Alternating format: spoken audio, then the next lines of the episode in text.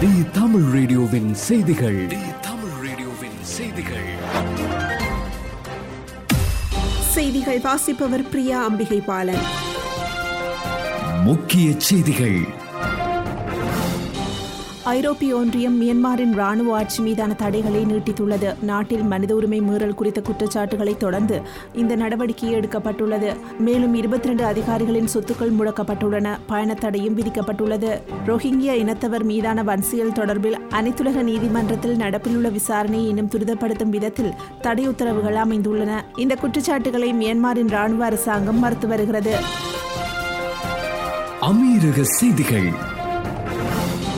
சாஜாவின் Air Arabia India இலங்கை உள்ளிட்ட எட்டு நாடுகளில் இருந்து அமீரகத்துக்கு பயணிக்கும் பயணிகளுக்கான ரேபிட் ஆர்டிபிசிஆர் சோதனை தேவையை ரத்து செய்துள்ளது என்று விமான நிறுவனம் செவ்வாய் என்று உறுதிப்படுத்தியுள்ளது.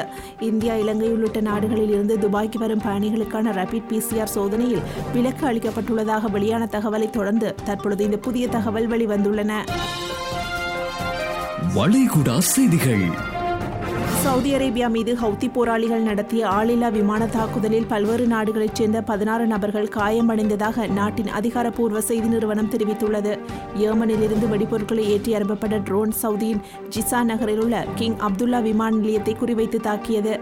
ஏமனின் சனா விமான நிலையத்திலிருந்து இந்த ட்ரோன் தாக்குதல் நடத்தப்பட்டதாக சவுதி தலைமையிலான கூட்டணி தெரிவித்துள்ளது. வெடிபொருட்களை ஏற்றிச் சென்ற ஆளில்லா விமானத்தை இடைமறித்து அளித்ததைத் தொடர்ந்து இதில் பதினாறு பேர் காயமடைந்துள்ளனர். காயமடைந்தவர்களில் மூன்று பயணிகளின் நிலை கவலைக்கிடமாக இருப்பதாக சவுதி அரசு தொலைக்காட்சி தெரிவித்துள்ளது.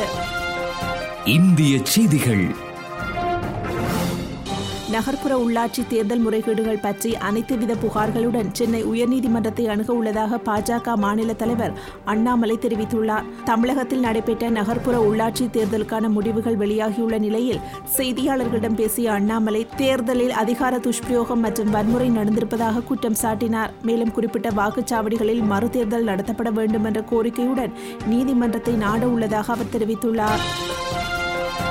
இலங்கை செய்திகள்.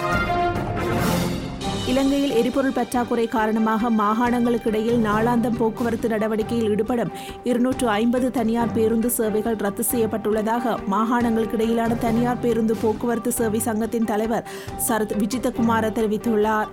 நாட்டில் தற்போது தோற்றம் பெற்றுள்ள எரிபொருள் பற்றாக்குறை காரணமாக தனியார் பேருந்து உரிமையாளர்கள் பாரிய அசௌகரியங்களை எதிர்கொண்டுள்ளார்கள்.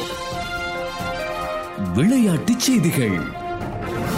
கத்தார் ஓபன் டென்னிஸ் போட்டிகள் கத்தார் தலைநகர் தோஹாவில் நடைபெற்று வருகிறது. இதில் நடந்த முதல் சுற்று மகளிர் ஒற்றையர் போட்டியில் உலக தரவரிசையில் எழுபத்தாறாவது இடத்தில் உள்ள பிரான்ஸ் நாட்டின் கரோலினா கார்சியா டாப் ஐந்து வீராங்கனைகளில் ஒருவர் மற்றும் முன்னாள் டோஹா சாம்பியனான சிமோனா ஹாலிப் ஆகியோர் விளையாடினர். இந்த போட்டியில் ஹாலிப்புக்கு அதிர்ச்சி அளிக்கும் வகையில் ஆறுக்கு நான்கு ஆறுக்கு மூன்று என்ற செட் கணக்கில் அவரை வீழ்த்தி கார்சியா அடுத்த சுற்றுக்கு முன்னேறியுள்ளார். இத்துடன் தி தமிழ் ரேடியோவின் காலை எட்டு மணி செய்தி அறிக்கை நிறைவு பெறுகின்றது. தொடர்ந்தும் ஆர்ஜே ஹிஷாமுடன் தி நியூஸ் டுடே நிகழ்ச்சியோடு இணைந்திருங்கள். தி தமிழ் ரேடியோவின் செய்திகள்.